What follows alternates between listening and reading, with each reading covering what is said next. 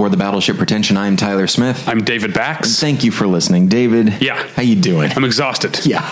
we here we're here recording on an off day, not our usual day, because of um, uh, well, for, uh, for a couple of reasons. Yeah. Um, basically, we yeah we rescheduled for a guest who then had to change their schedule, so now we're recording uh, the day after we've just done our commentary marathon, which is the longest one we've ever done. Yeah. because it was for the first four Harry Potter movies. It was a blast. You can find it on the website soon. Um, By the time they're hearing this, they can find it on the website. oh man, you turn those around so quick. I appreciate that. Got to make money. Yeah, uh, yeah. So that's a, it's a way to support the um, the podcast by um, uh, it's there's four. We said the first four movies. Yes. Uh, what are they? Uh, how much are they a piece? They're three dollars each. But if you buy all four, it's ten dollars, Yeah, saving you two dollars, and also two bucks off. Yeah, hearing it the way you're supposed to hear it, which is the way we recorded it. Yeah. all day long. um, yeah, so. Yeah, yeah, it got it, was a lot of fun. We had a lot of uh, our our Battleship Pretension regulars and friends and, and stuff on, of and, new people and, as well. and some new new voices. Um, we got pretty slap happy by the end, especially I think by the end of Azkaban, we were like, Yeah. talking at length about Hudson Hawk in 1980s sitcom Out of This World instead of the movie because we were just so worn out. Well, because I was looking at the time and I realized that, like, right as Azkaban ended, that's when we're usually done. Right. So then we And had we all had of Goblet of Fire. the second longest movie in the series uh, to come. So yeah, yeah. So that was uh, it was it was a lot of fun. It was but yeah, the the upshot of it all is that I am exhausted today.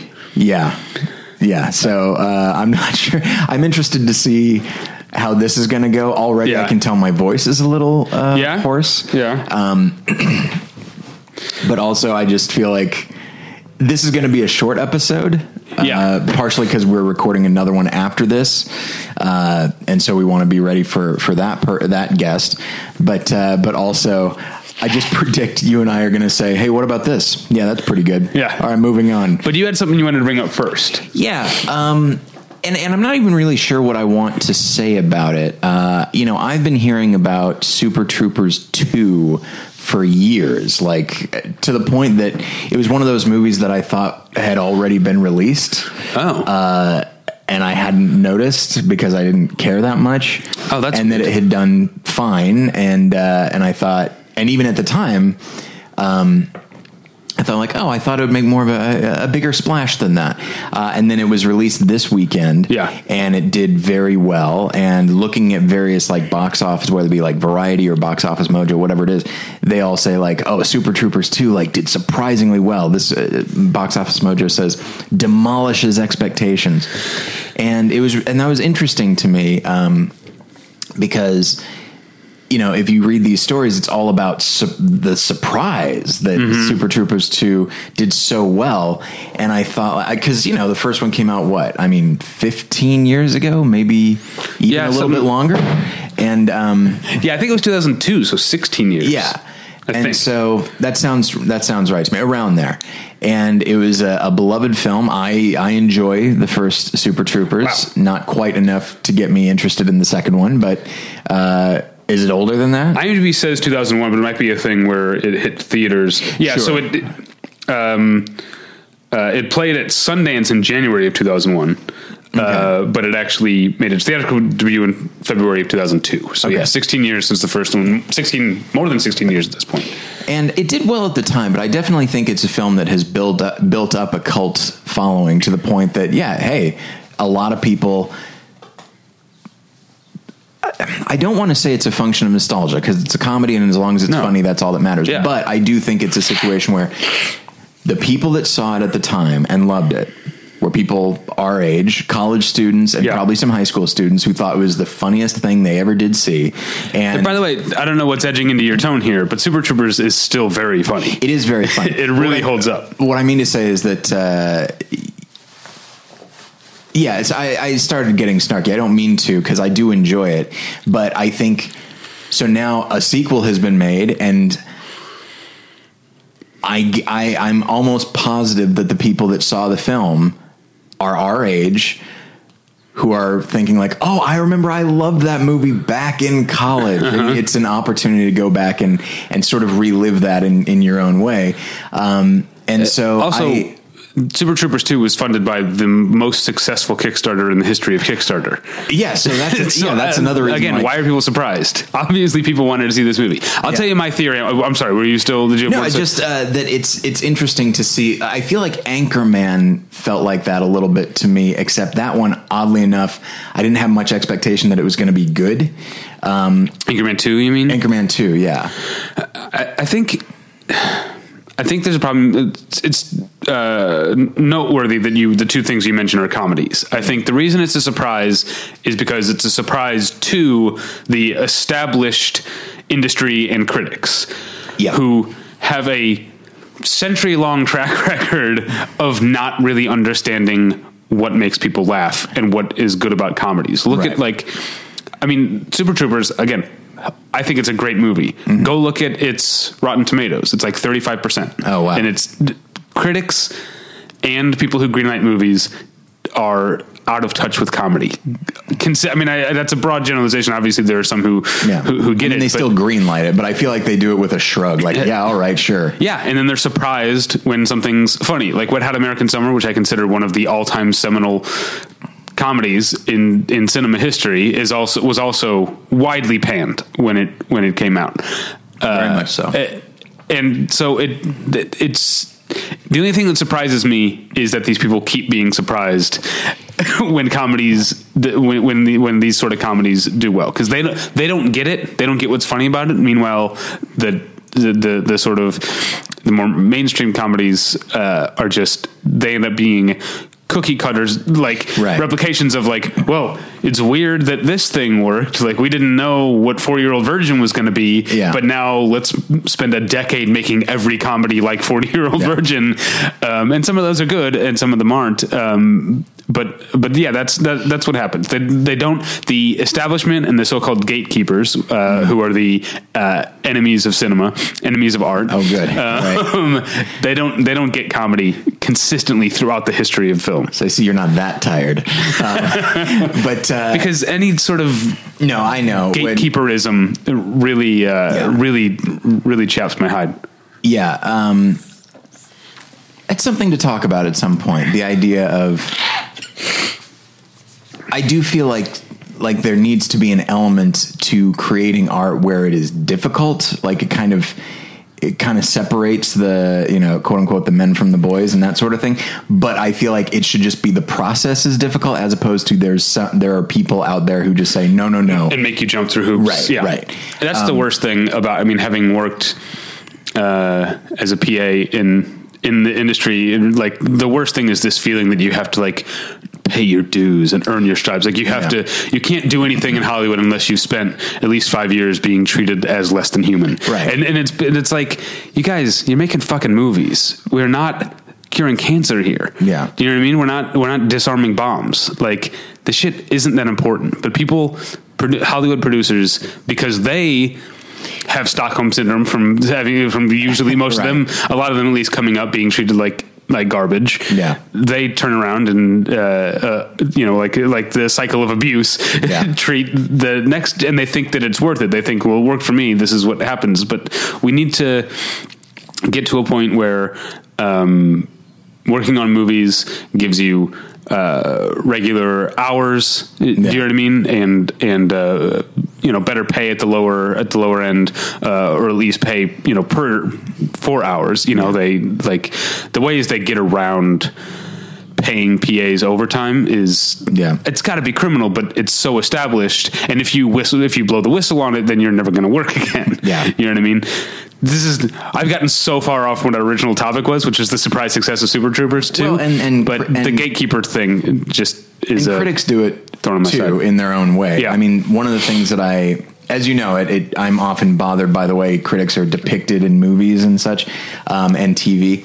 But there's with I think Ratatouille being the best one for a number of reasons, not the least of which is that the character's allowed you know a nice redemption without actually undercutting any of his values. Right. Um, but he does say a thing where he says, "You've been competing without an opponent."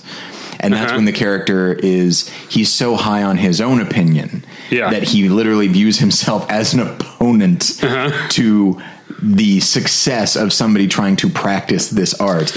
And I feel like a lot of critics do that. I mean, I, I fall prey to it as well. And I think with comedy, it's, I feel like comedy and horror, two things that I've, that I, I've said before, I associate them because they're about involuntary reactions, uh, whether it be a laugh or a scream. And I think it can be, at least horror, it allows you, there are some stylistic things you can latch onto, but as far as what scares a person and what makes a person laugh, it's very hard to quantify that Yeah. Which means you can dismiss it if it's not the thing that makes you scream or laugh. And so, uh, which is one of the reasons why comedy, especially, I'm always reluctant to review one because in the end, I always feel like it's just going to be like, yeah, there's this one, like Chris, like Chris Farley, like there's this one scene, it's super funny. Yeah. You know, I, I don't want to be that. And so I do think, and I think, I think it's possible that critics actually do understand how difficult comedy is.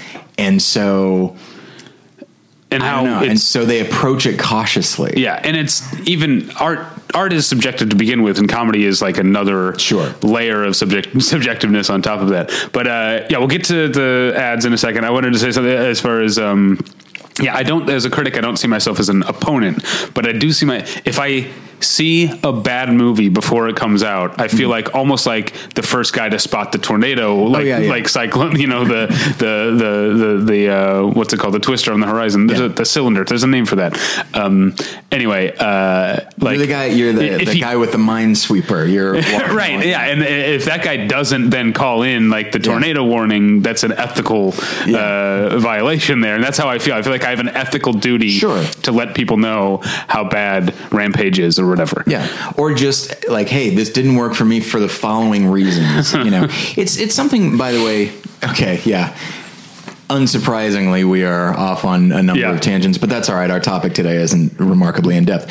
Um, that's true So, uh, there's a, a, a something that I saw in the special features of the Criterion Spartacus many years ago. It was an in-depth interview with Peter Ustinov, and I'm a big fan of Peter Ustinov. I read one of his autobiographies, uh, uh, delightfully titled "Dear Me," um, and he just has he just has a really interesting way of expressing things. And so, uh, one thing that he says that you know audiences or whatever they will the difference between like an artist and a, a non-artist and he's not saying that in a way that looks down on people is that an audience will look at like it could be a comedian a writer a poet whatever it is and they look and they say like oh my gosh i never thought of it that way before i never thought of that before mm-hmm.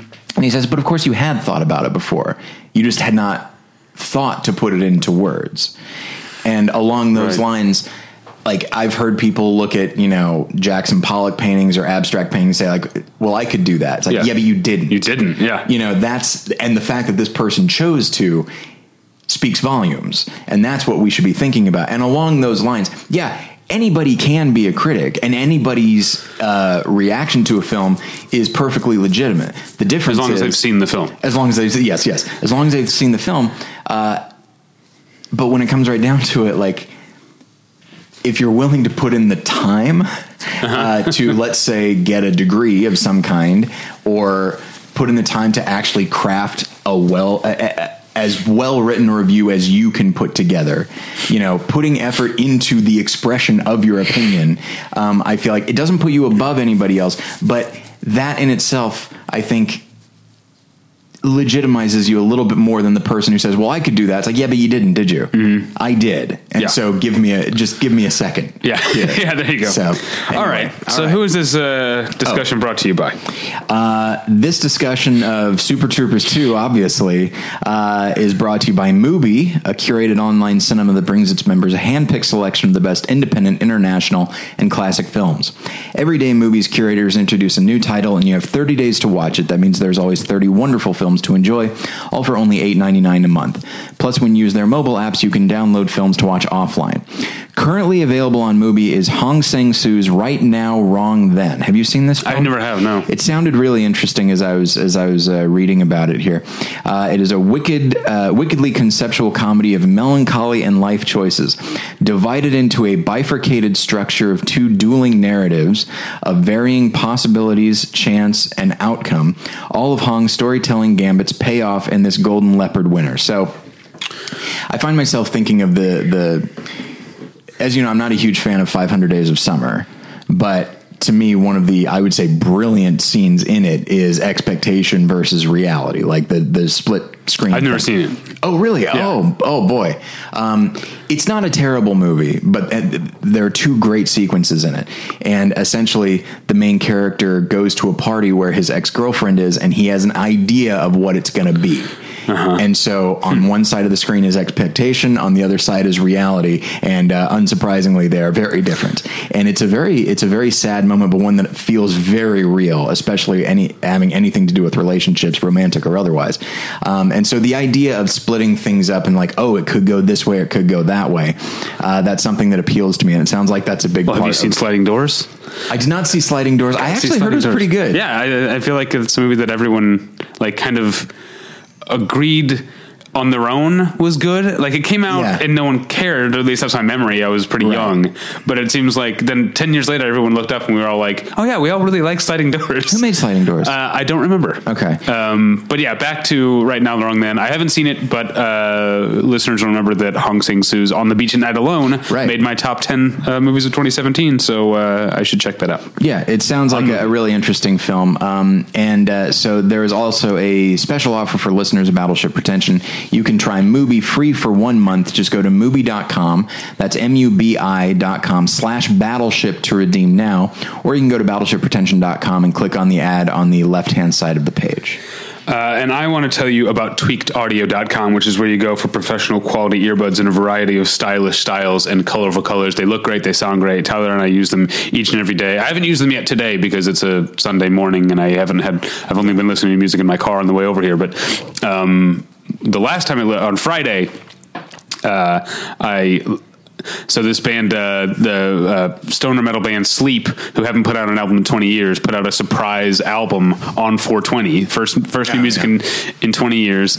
Uh, and I was I mean I was like okay, like I like I like Sleep. Dope Smokers like a really great album slash song. Um, and then, uh, but I was like, you know, usually when a band comes back after 20 years. It's not always great. Yeah. And then I listened to the new Sleep album five times in a row because it's so good. And I listened to it again this morning uh, while I was getting ready to come over here. So, uh, yeah, I've been using uh, my tweakedaudio.com earbuds to listen to the new Sleep album, which is called The Sciences. Real quick, I will say this. Uh, so listeners know that uh, as I'm looking for teaching work, I've also been driving for Lyft. And uh, I was driving Thursday uh evening, uh, yeah, afternoon and evening. And as I, fa- and right around 10, 10.30, I started noticing that everybody that got in my car smelled very much of weed. And, and I thought like, that's weird. I wonder why. Oh, Yeah. And it's like, we are very close to the day. And I believe it was the first 420 since the recreational Yeah, that legalization Yeah. of, of weed. So I was like, okay, I guess I can expect this. And unsurprisingly, there were a lot of cops out. Uh, Oh, that makes sense. Yeah. Not not to like bust people for like illegally using it, but for driving uh, Right. while Yeah. under that influence. Um, Anyway, so that's tweakedaudio.com. Those earbuds sounded great. Uh, you can find them at a low, low price at tweakedaudio.com. Uh, but if you use the offer code pretension at checkout, you get one third off that low, low price and no shipping charges. So go to tweakedaudio.com and use the offer code pretension. Achieving a gorgeous grin from home isn't a total mystery with Byte Clear aligners. Just don't be surprised if all of your sleuthing friends start asking, What's your secret? Begin by ordering your at home impression kit today for only $14.95. Byte Clear aligners are doctor directed and delivered to your door. Treatment costs thousands less than braces. Plus, they offer flexible financing, accept eligible insurance, and you can pay with your HSA FSA. Get 80% off your impression kit when you use code WONDERY at Byte.com. That's B-Y-T-E dot com. Start your confidence journey today with Byte. Tyler, Yeah. Let's get into it, shall we? All right. Uh, I uh, listeners of the Movie Journal uh, know that somewhat recently I watched very uh, in, in close proximity to one another uh, Barry Lyndon and Tom Jones, Mm. and I noticed something about both. Those movies have a lot of things in common. They're set Yeah. in you know they're picaresque type stories set in generally the same uh, you know time period. They're both super zany. Um, yeah, no, not yeah. Um, but one thing, another thing they have in common is that they both have unseen, like third person narrators, and I started to think about that as as a trope in movies and when it's used and when it's used well and how it differs i guess then from the first person narration which is Yeah. often i think not unreasonably viewed suspiciously right well, sure. Yeah. um, and I think there are there are definitely movies where the first person narration uh, works. I don't know if any are leaping to mind for you right now. For, uh, where Uh, the first person, yeah, works. yeah, Oh yeah, I mean, any number of films noir. I think Double Indemnity it works really well. right, yeah, yeah. Um, I think it's there's a nice uh, there's a nice, for lack of a better term, twist in Casino regarding first person narration. Yeah, that's, which is so stupid, but it's It is stupid, but it's, it's I love it. It's Yeah. a lot of fun. which is yeah. Uh, By we fun, can just I say what it is. tragic, yeah. yeah, the Joe Pesci's character is narrating. Yeah, there are three narrators, I believe. Right. There's Robert De Niro, Sharon Stone. Also Sharon Stone narrates. is one, Yeah, and Joe Pesci. yeah, and so Joe Pesci's narration, he's narrating over the scene where he's about to get killed. Yeah. And when he gets killed, he gets hit in the back of the head with a baseball bat. The narrator, him and the narrator goes, Ugh. Yeah. And so it just stops immediately. Yeah. Which here's what's funny is that it you know, it's meant to be a fake out like that Uh-huh. oh well he's not going to be nar- he's not narrating if he if he dies. Right. Oh wait, no, I'm wrong. Um, but it also means that like he's just been walking around in his life narrating his actions like Yeah. he's writing a novel. I know that's not what it actually is. Yeah. But like he's narrating he's writing his own novel in his head, which I think is funny. But anyway. But so let's talk. So um, then, uh, why then does someone use third person narration? yeah, it's Is a it- good question. I mean, it seems like both Barry Lyndon and Tom Jones are based on novels. It doesn't seem like that. That it that is Right. what it is. What I mean is, it seems like there's Seems something heavily like there's that, something yes. novelistic about having uh, Oh, no a third person narrator because that's how we read most novels. I mean, a lot of them are in the first person too, but. Um, uh, which makes me think of something like uh, Shades of Fiction, which is a hit or miss movie, but Mm-hmm. that sort of has that type of narration, Right. Because it is about a novel, you know what I mean, Yeah. or a novelist, or uh, yeah, whatever that movie's about. Um, I'll, I'll say this real quick. As I was, uh, you know, as I was researching this this topic, um, you know, it's not uncommon to find yourself uh, in a forum and people are throwing stuff out there. And I realized uh, very quickly after going to a number of forums, people do not understand what third person means. Um, it's nuts. Like this is. I don't want to sound elitist or snobby, but it seems like a simple concept to me. Yeah. First person and third person. yeah, And, you know, people are saying, like, oh, Shawshank Redemption. It's like, wh- what? yeah, that's not. And someone said Fear and Loathing. It's like, no, he's right there. Yeah. He's narrating his own thing. You know, it's, Yeah, yeah. What- he says, we you- were on the edge of the desert Yeah. Yeah. near Barstow when the drugs began to take hold. Yeah. It's Not they were. That's it's you know and i thought like wow this isn't helpful i'm gonna have to rely on me now which i don't like Yeah, yeah. Uh, but it's interesting, even since uh, um, watching Tom Jones and Barry Lyndon, I've seen Isle of Dogs, uh, Mm-hmm. which is just the latest Wes Anderson movie to use this Yeah. conceit because Royal Tenenbaums uses it, and in a fun way, Moonrise Kingdom uses it, where the narrator is Yeah. on screen, but he is still essentially a third person narrator because he doesn't really affect the action in any other way. Right. You Yeah. know? I like that. Yeah, uh, along those lines. Yeah, and uh, we'll get back to Royal Tenenbaums in a moment, which I think is probably the one that people our age think of most when they think of this. Uh, They probably, if anything, they probably think of Arrested Development first.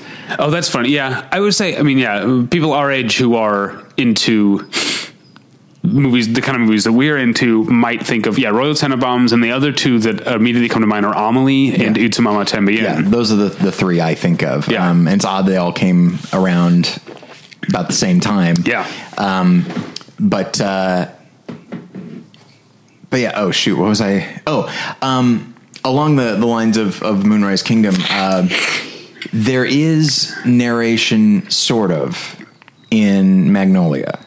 I mean, Ricky Jay's comments do come in from time to time. He is That's a right. character in it. Yeah, that's But he's in like one scene, and he's a producer of a TV show. He plays no real role Yeah.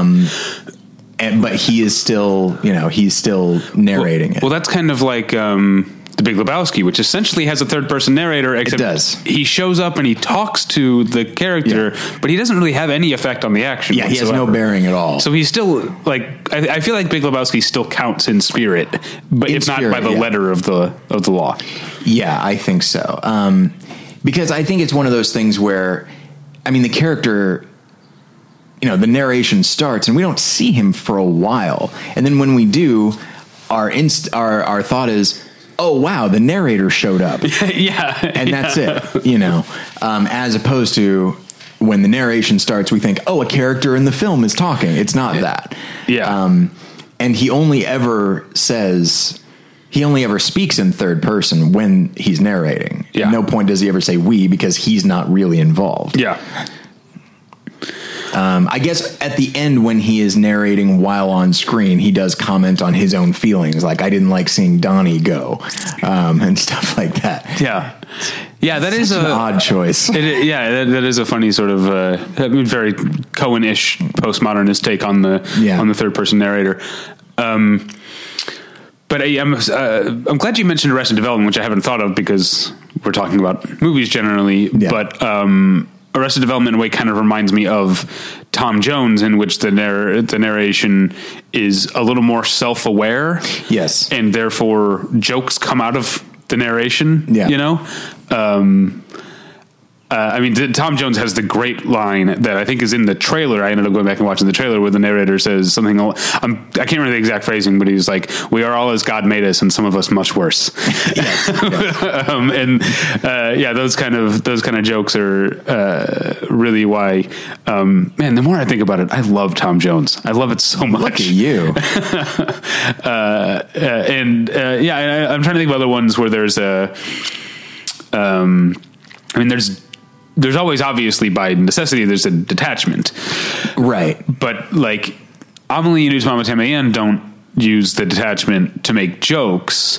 Although Y Tu Mamá También does uh, a fun thing where the narration will occasionally become about something other than the movie. which as you know at the time bothered me I, yeah, um, just because like it felt like he did that like at one point he talks about the fate of various pigs Oh, was it pigs? Okay, I- I think I, th- I thought it was sheep in my mind, but maybe it is. it's pigs. it's one or the Yeah. other i don't remember exactly I haven't seen it in so long. but yeah and and it seems like the kind of thing that an unrestrained and i say that in a negative way uh, an unrestrained writer would do like somebody who is like oh i think i'm going to do this that sounds fun it's like yeah all right what what what purposes serve well i mean none No, I don't- uh, yeah, it, I- it seems like an indulgence to me that really and because it doesn't really do it anywhere else it sticks mostly to these characters and it does this and it just felt like it's it's a small thing really but, But I think, I mean, all it needs to do is work on its own. And I haven't seen the movie in a long time, and I felt that it did work on its own, but I can't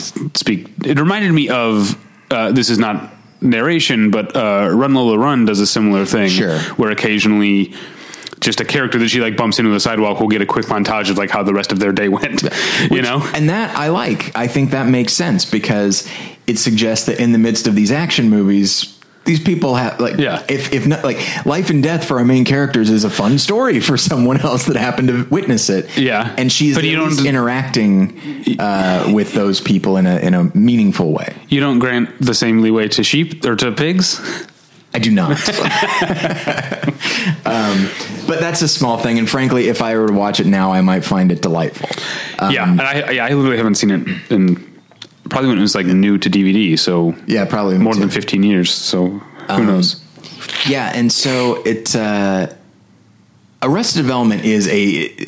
I don't think they ever step wrong with that narration. Like it is, first off, it's such an odd choice to have Ron Howard do it, and it turns out he's the perfect choice. Like his voice and he is making it. He is choosing to have a, a, a little bit uh, amused detachment Yeah. uh, from things.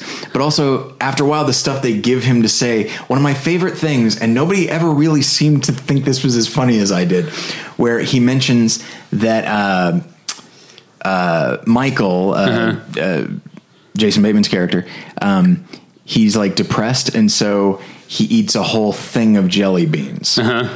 And he says "thing," like it's it's basically like a jar or it's some kind Yeah. of container. But he doesn't say container. He doesn't say jar. He doesn't say anything. He says he eats a whole thing of jelly beans or what. I don't even remember if it's jelly beans, but it's that. And I remember thinking that was the funniest thing that the narrator either can't think of the word or can't be bothered.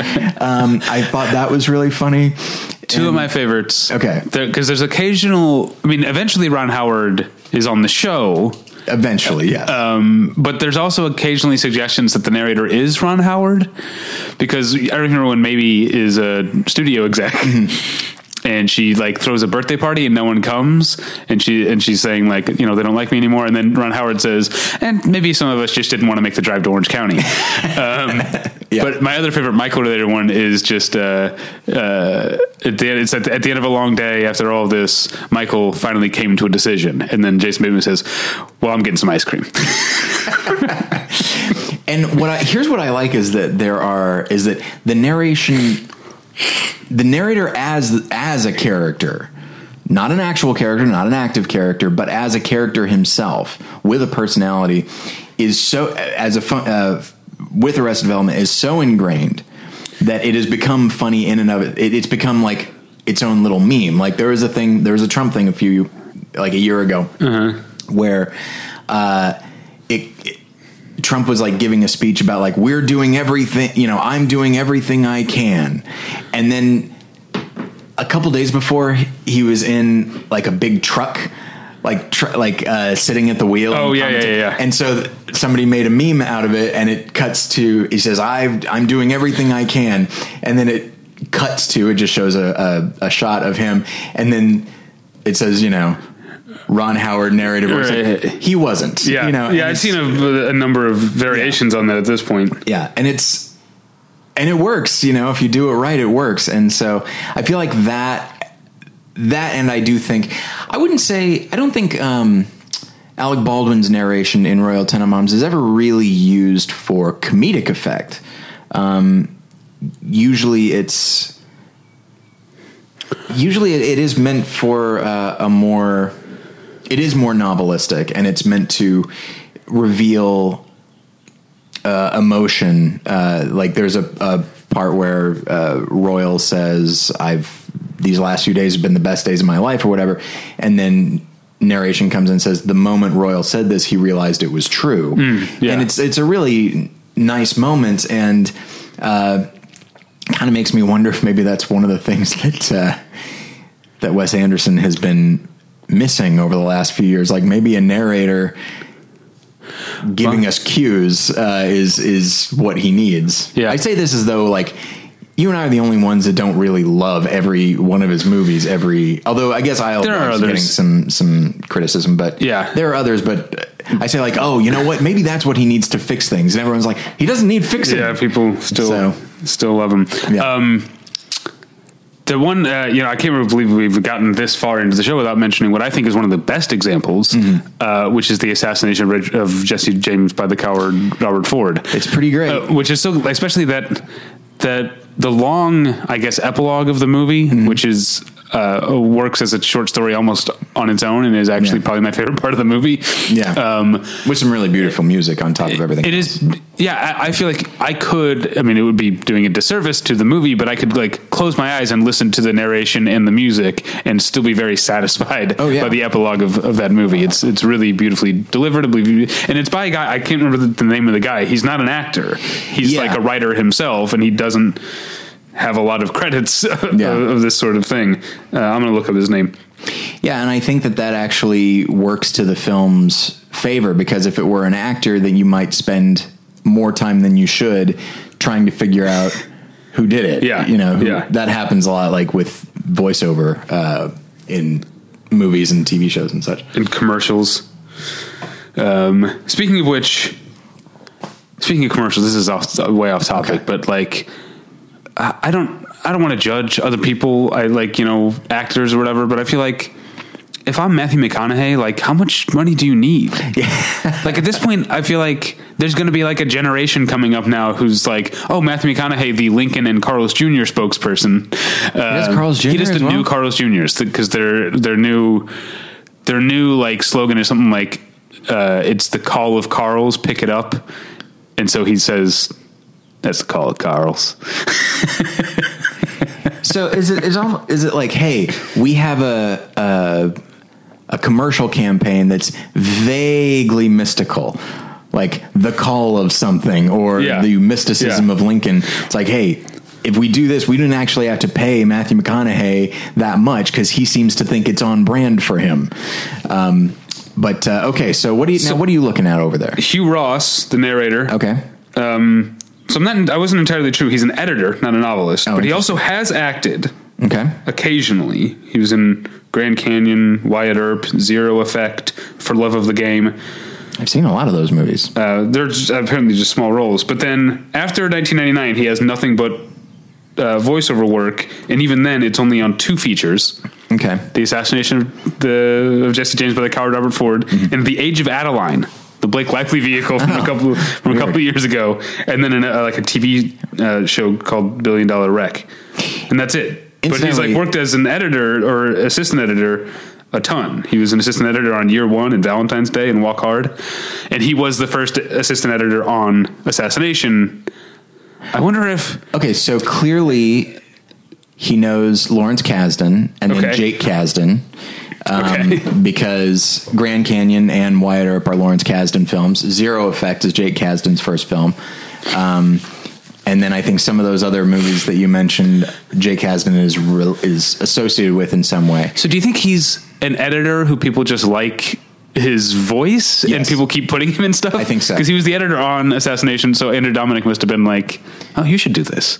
Probably, yeah. And and like and uh, Because especially because like directors in post spend a lot of time in dark rooms talking with their editors. Yeah. you know what I mean. and and it might and sometimes they will do like a temp track uh, themselves and maybe and sometimes the, the you know the director might just like it Yeah. um so uh okay a few things uh i say this as though we need to hurry up but i guess we we don't really how And we, we have some. We have 15 minutes till our guest shows Okay. up, so we should probably wrap up in 10 minutes. Okay, so um, so I'd say I talked about Royal Tenenbaums. We talked about Y Tu Mamá. Okay, um, talked about Magnolia.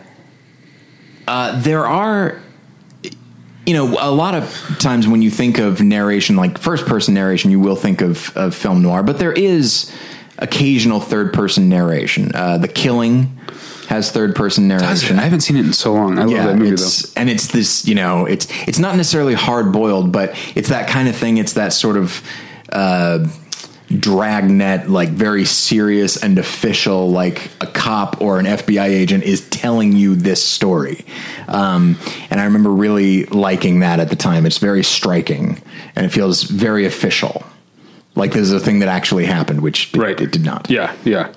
Um, I think the Naked City has it too. Now that I think about it. The one, um, okay, so I'm looking at other people's because I hadn't thought of I hadn't thought of Little Children because I only saw it once and I don't, it wasn't nuts about it the way that other people are. I liked it quite a bit, and yes, I as I was doing research, people mentioned Little Children. I was like, I should write that down, except I don't remember Right. the narration, and so I it's a movie I need to I, I keep meaning to rewatch because there's a lot of elements to it I love, uh, specifically Jackie Earle Haley. Now we talked about a Coen Brothers movie, The Big Lebowski, in which the third person narrator shows up but doesn't affect the action. There's one where the third person shows up and then says, "I'm not supposed to do this," and then does affect the action, which is the Hudsucker Proxy. Yes. Yes. Um, that's an even further, I guess, twist on the Yeah. uh, on the trope. Um, I'm not sure if that disqualifies it from this this uh, list, but it was. I think it's worth mentioning that it that he even acknowledges. Yes. strictly speaking, I'm never supposed to do this, and then he affects the action. Yeah, what he's basically saying is like. I'm supposed to say third person and not first, but you are forcing me into this. Yeah. Um, along those lines, I will mention this: uh, Winnie the Pooh. Uh, Okay. Sebastian Cabot is the narrator, um, the narrator. He says, um, and he you know, I mean, they really play up the storybook element. You know, the the book opens up, you see words, and then you zoom into an illustration, and then it becomes the the movie. Uh, but you do see uh, words. Um, okay, uh, well, let's let's wrap up. Um, right. I guess so, our guest is yeah. here. He, he's a friend. He can wait two minutes, right? um, We make him wait all the time. uh, yeah, we're, we're well. He's early. Okay. Um, But yeah, and so there's there's literally a point where uh, Tigger is like at the top of a tree, and the narrator tilts the book so that Tigger can balance Oh, on the actual words and slide down. So it's it's a very strange thing, but I, I really think it's it's good use of third person narration. Okay, a couple of the funny, uh, even if they're kind of sporadic throughout the movie, um, Idiocracy No question. and Scott Pilgrim both Yes. use like funny, uh, uh, funny versions of third person narration. Idiocracy has one of my f- the, when he's talking about the movie Ass, and then it won all these Oscars, and says including best screenplay, and I was like, that is, and he plays and he says it just right, and I think it's hilarious. Yes, Yeah. Um, All right. Um, another quick- I want to mention the TV show real quick, actually, which is Pushing Okay. Daisies. Yeah, oh, absolutely. Yeah. Um, it- it- by uh, Jim Dale, who actually does all the audiobooks of Harry Potter. Oh, I don't think I knew that. Um, That's great. And then uh, it's not uncommon to find narration at the beginning of a movie. JFK uh, Okay. with Martin Sheen. At the beginning with Casablanca, you have it. Uh, so two that I really wanted to mention. That's how I think of Magnolia, but I forgot there's more. yeah. Later in the movie. Yeah. Yeah. Um, there, yeah. So there's two that I really wanted to mention. One is uh, La Jetée. I haven't seen that. which is such a fascinating film because it's not moving film. It's just all these images, and the narrator is just saying everything, and it's and Right. it's really effective. Uh, Network has third person narration, and I thought it was just the opening, but it actually isn't. Okay. Um, you know, he's talking about the history of Howard Beale, and he says that eventually he gets fired, and then you know he, he says, you know, Max Schumacher took uh, took him out. All right, so um, we're going to wrap up. Uh, you can find us at battleshippretension.com or uh, you can email us at david at battleshippretension.com or tyler at battleshippretension.com. You can follow us at Davy Pretension or at Tyler Pretension on Twitter. Um, Tyler's other website is morethanonelesson.com. There's all sorts of great stuff on the website this week. Um, yeah, sorry for the short episode. We kind of had to cram this in schedule wise. Things happen. Uh, but pick up the commentaries for more fun.